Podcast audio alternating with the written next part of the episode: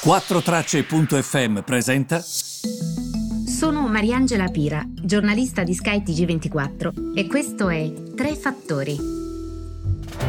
Buongiorno a tutti, benvenuti ai Tre Fattori del 12 agosto e mm, allora partirei subito dalla prima notizia di oggi.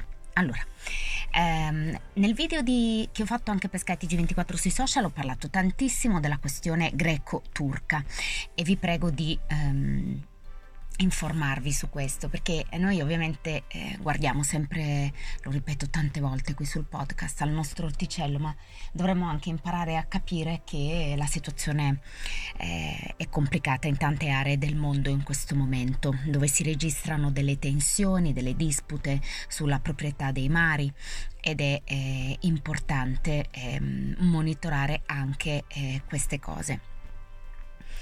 Um, ma i mercati europei eh, quest'oggi hanno mm, vissuto un inizio di seduta un pochino um, strano, nel senso sono misti, ci sono d- delle tensioni riguardanti anche il coronavirus. Vi faccio un esempio, per più di 109 giorni um, la Nuova Zelanda um, è rimasta diciamo coronavirus free, quindi senza coronavirus.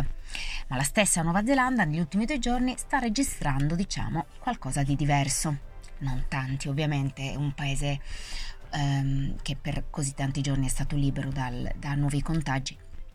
Però per dire come prendono seriamente le cose, hanno subito attuato una restrizione delle regole, perché vogliono stare attenti al, all'evitare una seconda ondata. Eh, devo dire che l'Asia su questa questione seconda ondata mh, mm, del virus um, anche la borsa asiatica si è preoccupata stamane secondo me oggi anche l'Europa sta guardando a questo. Ha evidentemente la possibilità che ci siano dei nuovi contagi da mm, eh, coronavirus. Perché l'altro eh, caso poteva essere il brutto dato di cui vi sto andando a parlare della Gran Bretagna. Ma il listino britannico stamane è tra quelli che comunque veleggiano mh, mm, positivamente, quindi mh, mm, non credo che sia quello uno dei fattori capaci di muovere il mercato, credo che si stia guardando proprio al virus. Poi voi mi direte, e a volte sono ottimisti per il virus? E a volte sono eh, pessimisti per il virus, avete ragione, è un po' come il petrolio a volte si utilizzano le stesse motivazioni per quando va in alto e per quando va in basso, strumentalizzando la motivazione. Credo che sia un po' così anche per il virus. Mm, penso che oggi si venda perché magari qualcuno ha avuto delle buone occasioni e sta vendendo semplicemente. Um, e mentre invece io credo che uh, la questione del virus sia sempre presente, altrimenti io ti potrei dire a giorni tu la guardi, a giorni invece tu non la guardi. Però ci sono anche dei dati che fanno pensare. In Gran Bretagna, come vi dicevo, si è entrati in recessione. Um, il PIL, quello che serve a misurare, come sapete, mm, l'economia di un paese, se guardiamo al secondo trimestre rispetto ai primi tre mesi dell'anno, um, ha avuto un crollo, um, meno 20,4%. Che, che, è bello pesante, eh? è più pesante di quello che sta accadendo in Italia, per esempio, quindi eh, un dato insomma bello teso. Eh, ehm, Diciamo che questo crollo del secondo trimestre in Gran Bretagna è sicuramente il peggiore da quando questa serie di dati viene registrata. E, ehm, e poiché ehm, nel primo trimestre, forse lo ricorderete, il calo dell'economia britannica era del 2,2%, quando ci sono due trimestri consecutivi di contrazione, si dice appunto che un paese è in recessione tecnica ok? Mentre la depressione mh, mm, è una mh, mm, definizione che mh, mm, di fatto vede più persone dire più cose, sulla recessione tecnica non vi, non vi sono dubbi, ovvero due trimestri consecutivi di segno meno di fronte al PIL significano recessione tecnica. Eh, servizi, costruzioni, produzione industriale, tutti, visto, tutti questi hanno visto delle importanti cadute e mm, particolarmente ovviamente in quei settori che sono più esposti alle restrizioni del governo, così dice l'Office for National Statistics, che sarebbe la nostra Istat. Mm, va detto una cosa però, perché mi piace sempre mettere le cose nel contesto, non suonare troppo pessimista ma neanche ottimista. Um, l'economia inizia comunque a rimbalzare, perché a giugno io ho visto che ci sono riaperture dei negozi, aziende che eh, iniziano di nuovo a produrre, eh, il settore della costruzione delle case che continua a riprendersi.